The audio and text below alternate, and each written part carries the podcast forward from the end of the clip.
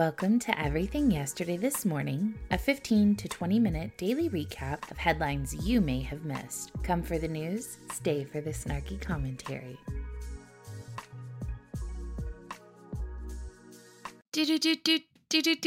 Good morning and welcome to Friday's edition of Everything Yesterday This Morning. I am your host, literally Heather.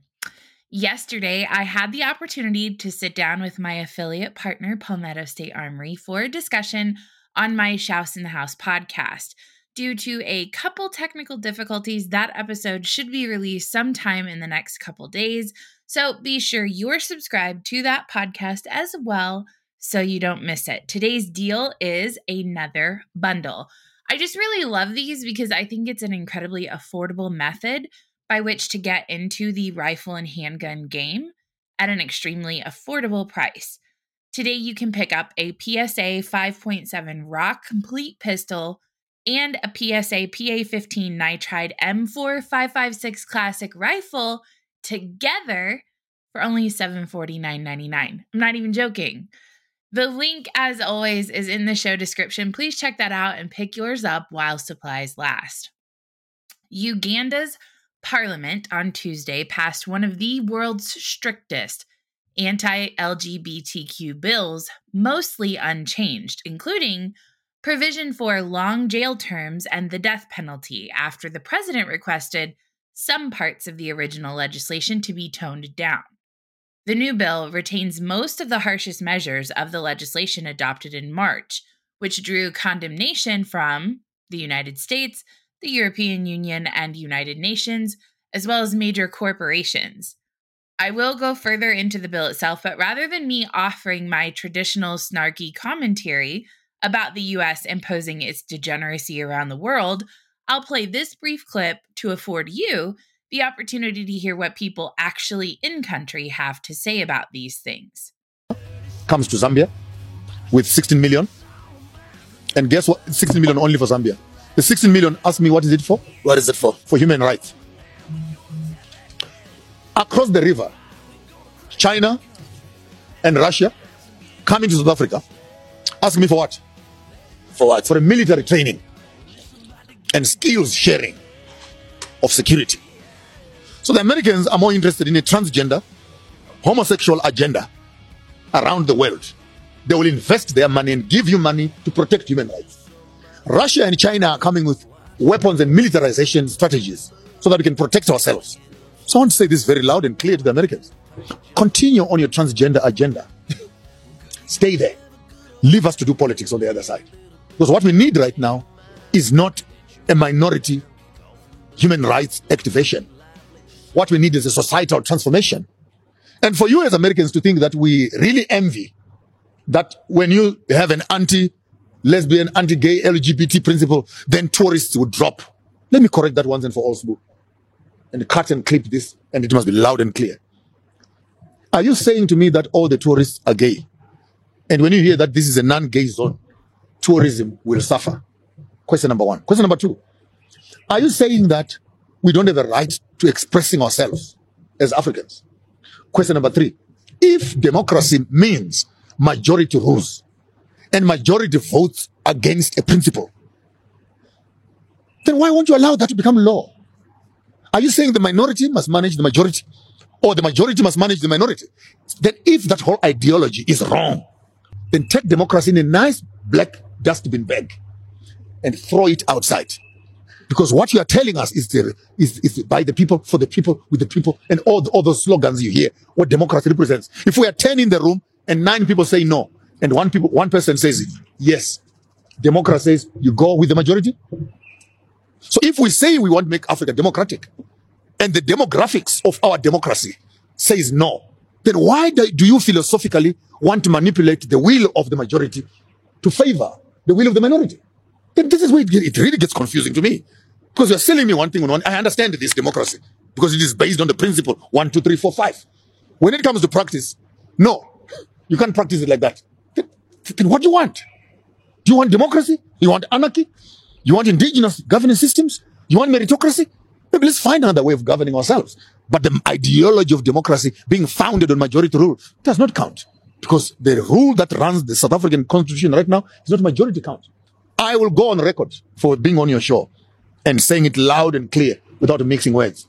Put a hundred people on an island and lock them away from everybody. Put a hundred people on an island who are heterosexual. Those are homosexual. Come back after 50 or 20 or 30 years. On that island, you'll find graves with no living being there. On this island, you'll find 10,000 people growing and exploring and moving. So, having said that, we as a society, particularly as African society, we also as traditional people have a right to our self-preservation and continuity as a people. Alternative lifestyles must be practiced where they must be practiced. But the main agenda of societal drive must be left to the right because even those that are on the left come from the right.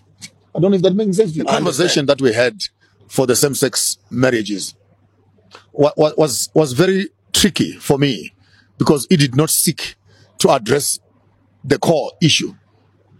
Are we saying this is what the people want? Or are we saying this is what the international community wants? Point number one. Point number two. In the event that I decide as a heterosexual that I want to bring up my children in a heterosexual way, why does the homosexual want to stand on the path of my own children and how I want to institutionalize them and then pollute them with what they want? If you want to pollute these children, make your own. Why come to the heterosexual and then dictate the ways of the homosexual? And dic- so wait, who is who, who has who is got the right this time? Are you saying the rights rely with the homosexual, or the rights rely with the heterosexual? The balance need to be found right there. That every citizen has got the right to life and decide how they want to run their lives and how they want to bring up their children, etc. And so ultimately, we might end up with an Urania. Let's create a state where this can happen there, and those who want to live in this other space, they can move into that space. And we are free to choose to change. It's a very deeper conversation. But, and also, especially, and we're giving it, we're giving it the time it demands. We're giving it the, the depth of thought that it demands. So that in the midst of just saying human rights, human rights, we don't become emotional over protect gay rights, protect heterosexual rights. Because when you protect homosexual rights, you also need to become respectful of the heterosexual. And when you're promoting heterosexual, you also need to, to, to protect the homosexual. The provisions retained in the new bill allow for the death penalty in cases of so called aggravated homosexuality, a term the government uses to describe actions including having gay sex when HIV positive. It allows a 20 year sentence for promoting homosexuality, which activists say could criminalize any advocacy for the rights of lesbian, gay, bisexual, transgender, and queer citizens. The legislation now heads back to President Yoweri, Yoweri Museveni, who can sign it. It's funny that Museveni is really close to Mussolini, but anyway, veto or return it again to Parliament. Museveni, a vocal opponent of LGBTQ rights, has signaled that he intends to sign the legislation once certain changes are made, including the addition of measures to rehabilitate gay people. It was not immediately clear if the new bill satisfied his request, and his office was not available for comment. The legislation was amended to stipulate that merely identifying as LGBTQ is not a crime. It also revised a measure that obliged people to report homosexual activity to only require reporting when a child is involved.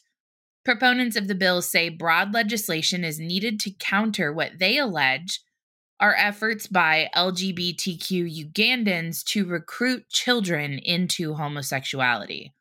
After a voice vote on Tuesday that followed less than half hour of debate, Parliament Speaker Anita Among urged lawmakers to remain defiant in the face of international criticism. Let's protect Ugandans. Let's protect our values and our virtues, Among said. The Western world will not come and rule Uganda.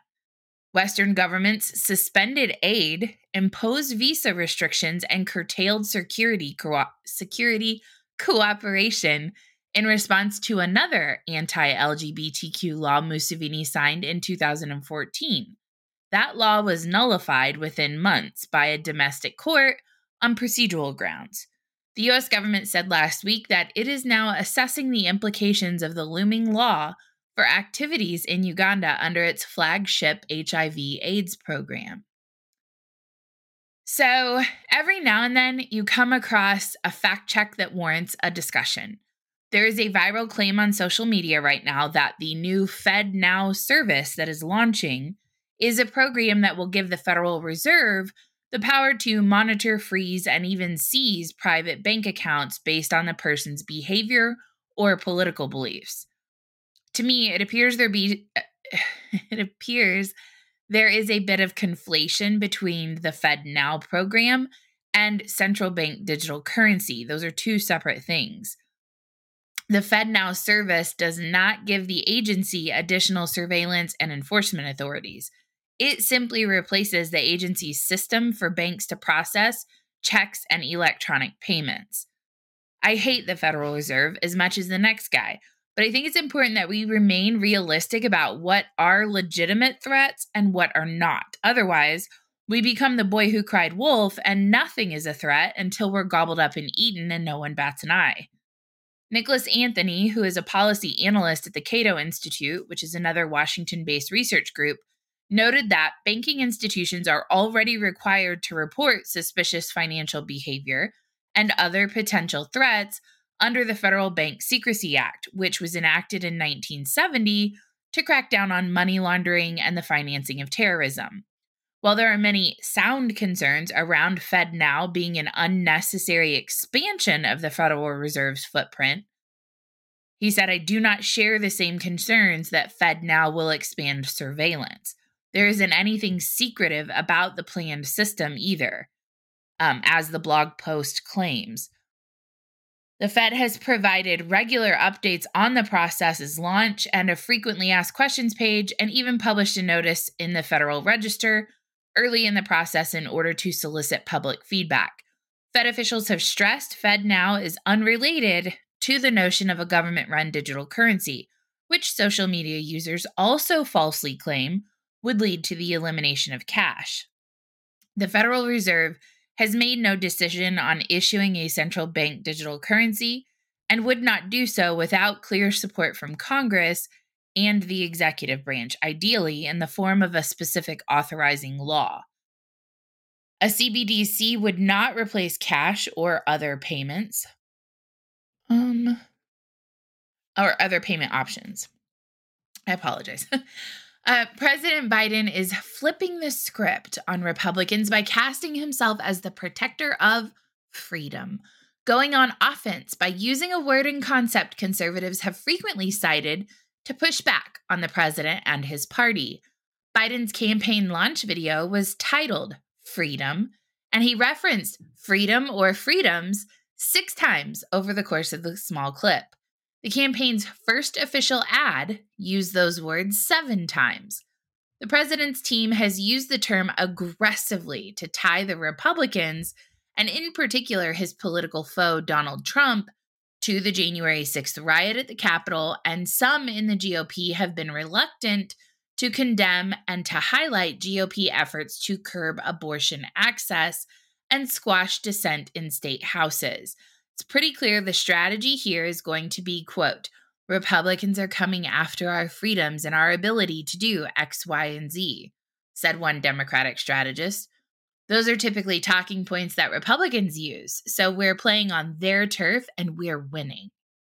The effort puts Biden on a collision course with Trump, former Vice President Pence, and Florida Governor Ron DeSantis, who all frequently talk about freedom, even as their visions for the country diverge sharply with Joe Biden's. Joe Biden has weaponized the DOJ against the American citizens in the most egregious way. He's actively pursued the disarmament of law abiding citizens. He's expanded surveillance of citizens and journalists. He mandated military members to inject themselves with poison or be severed from the service. This is a joke and it's not going to work. Trying to spin the fact that sexualizing children and murdering unborn babies is freedom will be a massive failure, and I, for one, cannot wait to watch him crash and burn on this. Biden has been embracing the idea of freedom and pitching himself as the candidate most willing to defend basic freedoms in the early days of his 2024 campaign. It's been a week, y'all. The president and his campaign have emphasized Republican attacks on reproductive rights through restrictive reproductive rights. By killing the babies, you're not reproducing anything. It drives me crazy when they try to like flip the the language on things to make it sound positive. Though restrictive abortion bans at the state level after conservative Supreme Court majority majority overturned Roe v. Wade. The campaign has spoken about Americans' right to be free from gun violence and the fear of mass shootings, putting a spin on the notion by GOP that Democrats want to impede on their gun rights, which they do. He comes out every day and says, I'm going to take your assault rifles. Well, he says. Oh, anyway. To portray the president as a defender of the basic pillars of democracy, Biden's launch video begins with and features violent images from January 6th in which Trump supporters stormed the Capitol to stop Congress from completing the last step in certifying the 2020 election. And Biden and the campaign have framed conservative culture war issues like book bans and laws targeting gender affirming care.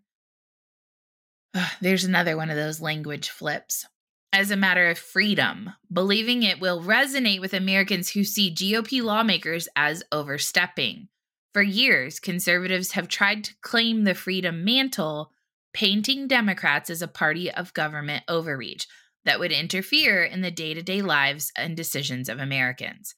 Republicans have frequently cited the idea of freedom to defend the Second Amendment after mass shootings, to oppose early Biden administration efforts to require COVID 19 vaccines in certain situations, and to support arguments against gender affirming policies at the state level. I told you, I'm not even an expert. And I already told you that those are the three things that he, he does not have a ground to stand on. The Biden campaign does not want to cede the rhetorical ground on the issue of freedom. Campaigns are very much competitions over framing. A political science professor at George Washington, Danny Hayes, said, You have Biden saying, I'm defending freedom. That's a hallmark of democracy. It's a different way of talking about freedom than Republicans typically do. Uh, Montana State Representative Zephyr, who was censured and barred from the House floor by state Republicans, cannot yet return to the chamber, a judge ruled on Tuesday. The judge rejected a motion from Zephyr, one of the state's first openly transgender lawmakers, and his lawyers to allow him to return to the House floor and participate in debate. Zephyr was censured and barred from the House in April for the remainder of the 2023 legislative session for criticizing Republican colleagues who voted for a bill in the state that would ban gender affirming care for minors. He told the lawmakers they would have blood on their hands. But lawyers for the state lobbied the court to not grant Zephyr's emergency motion to allow him back into the state house, arguing it would be a violation of the separation of powers between the legislative and judicial branches.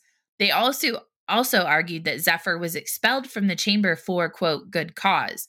One legislator cannot be allowed to halt the ability of the other 99 to engage in civil orderly debate concerning issues affecting Montana.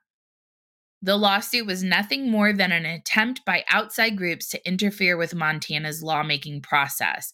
Today's decision is a win for the rule of law and the separation of powers enshrined in our Constitution. Zephyr and Democratic allies have slammed the decision by state Republicans to banish him from the legislature, framing it as an assault on free speech and an attempt to silence his voice and support for transgender issues.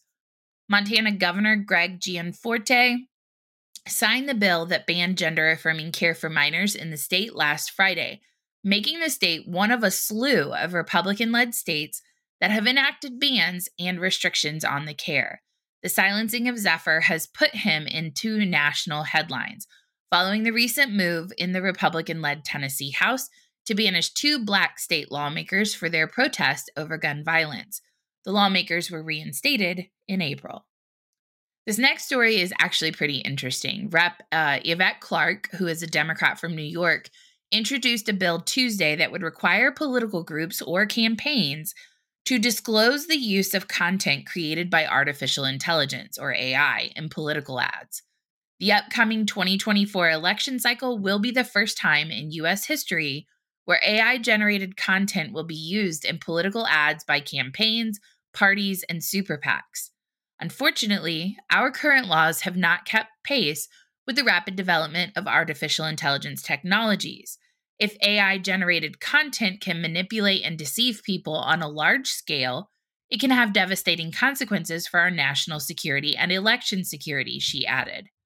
The bill, which would update the federal campaign finance laws to include requirements for the disclosures, comes in the wake of the Republican National Committee releasing its first ad with AI generated content following President Biden's reelection bid announcement.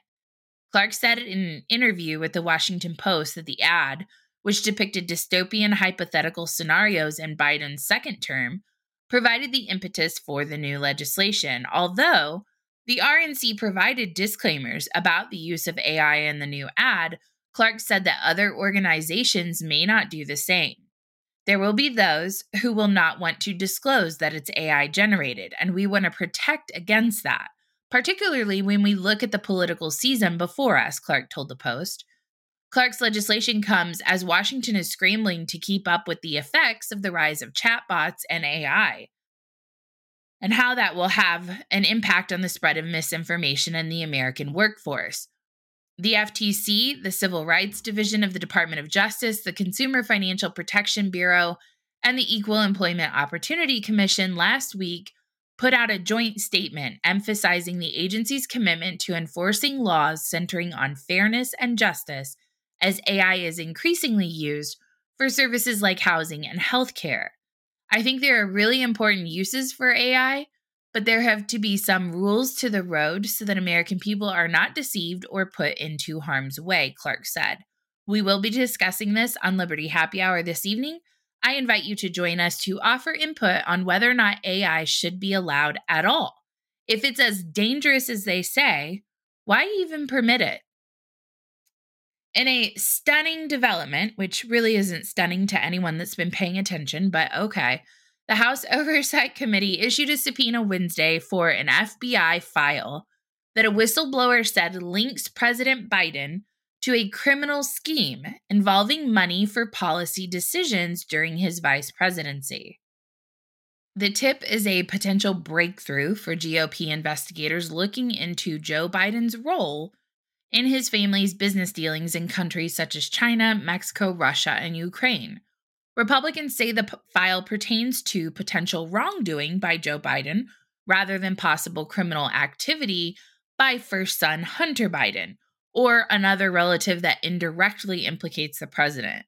The alleged corruption is believed to involve a country other than China. Two sources say the whistleblower is not the same person as the IRS agent who anonymously came forward last month to allege a cover up in the criminal investigation of Hunter Biden. The document subpoenaed by the Oversight Committee is an FD 1023 informant report that was created or modified in June of 2020, months before Biden won the presidency, and must be supplied at a meeting on May 10th, the subpoena says. I wonder if Biden's reelection bid would bring people suffering out of the woodwork. Kind of a, I've held this in and I've suffered through the last two years, but I can't do another six more of this sort of deal.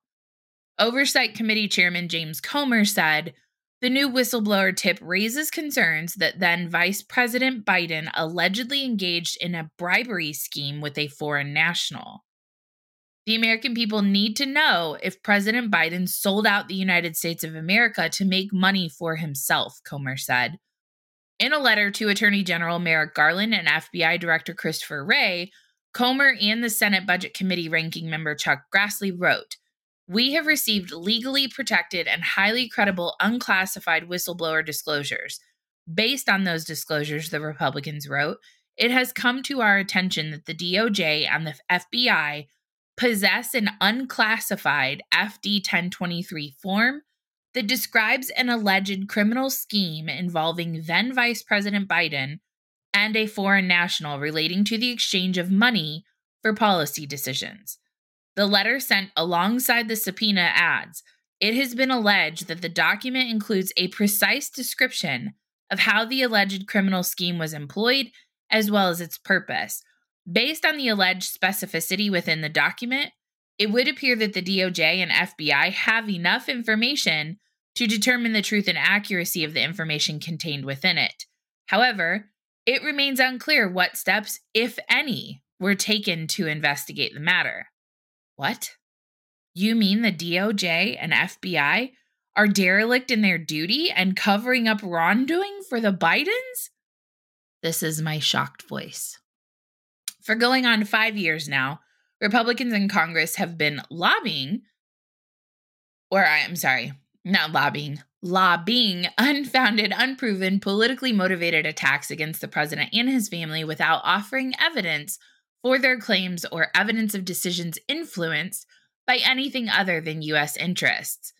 That's because they prefer floating anonymous innuendo amplified by the megaphone of their allies in right wing media to get attention to try to distract and deflect from their own unpopular ideas and lack of solutions to the issues the American people actually care about.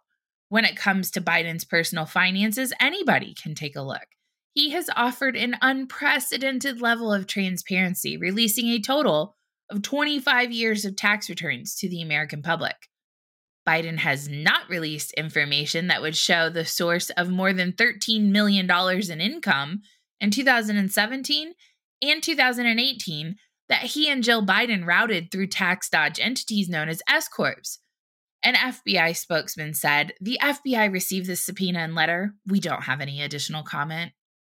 A Justice Department spokesman said, the department has received the letter and will de- decline to comment further. They don't want to comment on the fact that they're sitting on evidence. Again, this is my shocked voice. In a stunning, you have to be kidding me moment, members of Congress are facing renewed scrutiny over a new disclosure report filed by Florida Democrat Lois Frankel, revealing that she dumped First Republic Bank stock prior to its collapse and purchased JP Morgan stock before they purchased First Republic, according to a financial disclosure report filed on April 28th.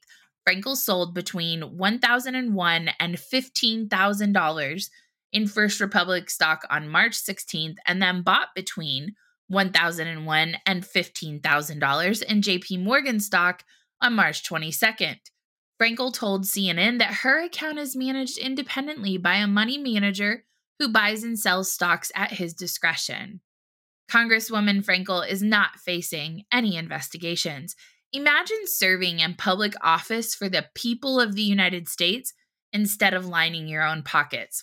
Couldn't be a single person in DC.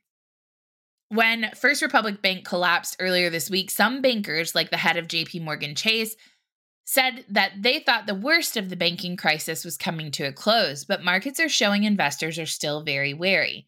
San Francisco based PacWest Bancorp shares plunged more than 39% Wednesday night and were halted for volatility multiple times yesterday after investors learned the regional bank was considering a sale. While the bank says it has not experienced a high number of customer withdrawals, the news still stoked fears of a potential surge in withdrawals among regional banks. Regional banks whose shares are falling include Zion Corp, Zions Bancorp, and ComAmerica, ComAmerica, whose stock dropped more than 12% on Thursday, and KeyCorp, whose stock dropped more than 6%. Meanwhile, TD Bank Group and First Horizon Corp called off their planned merger on Thursday, citing uncertainties around regulatory approvals. I reached out to a friend who's very well connected and and knows what's going on in the financial industry and we kind of went back and forth yesterday and I was like, is the entire US banking system going to collapse? And his response to me was, I don't think that the entire system is going to collapse.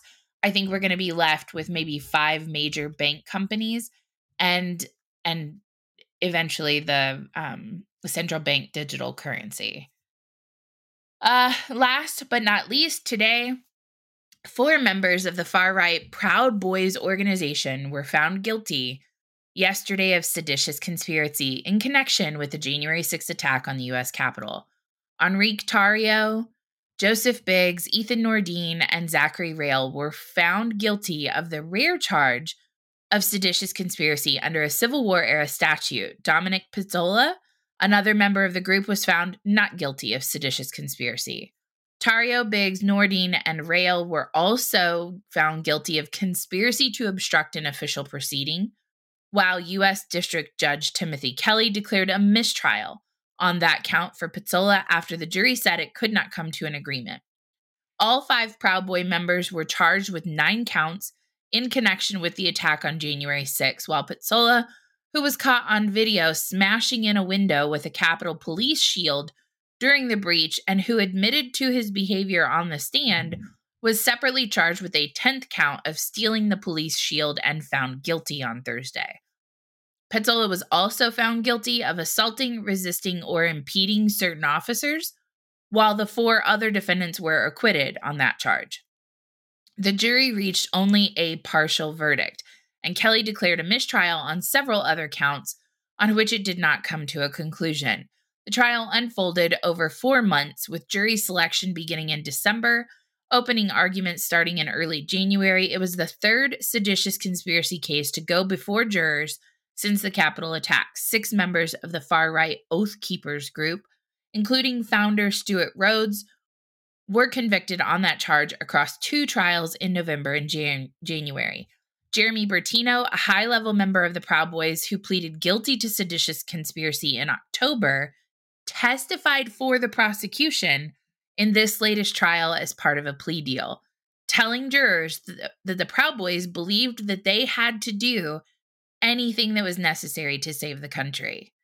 The biggest challenge prosecutors faced was convincing a jury that Tarrio, the former Proud Boys chairman, was a part of the conspiracy, given that he spent January 6th at a hotel in Baltimore after he was banned from Washington the day before. Tarrio, in encrypted messages revealed during the trial, acknowledged receiving a message from someone who wanted to, quote, storm the Capitol, but he did not directly endorse that plan, and prosecutors seemed to concede that much of what happened on January 6th happened spontaneously. What they were able to show was that Tarrio said he wanted a spectacle on January 6th and that he celebrated the attack on the Capitol after it happened, giving the Proud Boys credit for the breach. Several other Proud Boys have pleaded guilty for their actions on January 6th, and another went to trial while the larger seditious conspiracy trial was underway. Joshua Pruitt a Washington, D.C. bartender who joined the Proud Boys and stormed the Capitol was sentenced to four and a half years in prison in August. Nicholas Ochs, the founder of the Hawaii chapter of Proud Boys, was sentenced to four years in prison in December.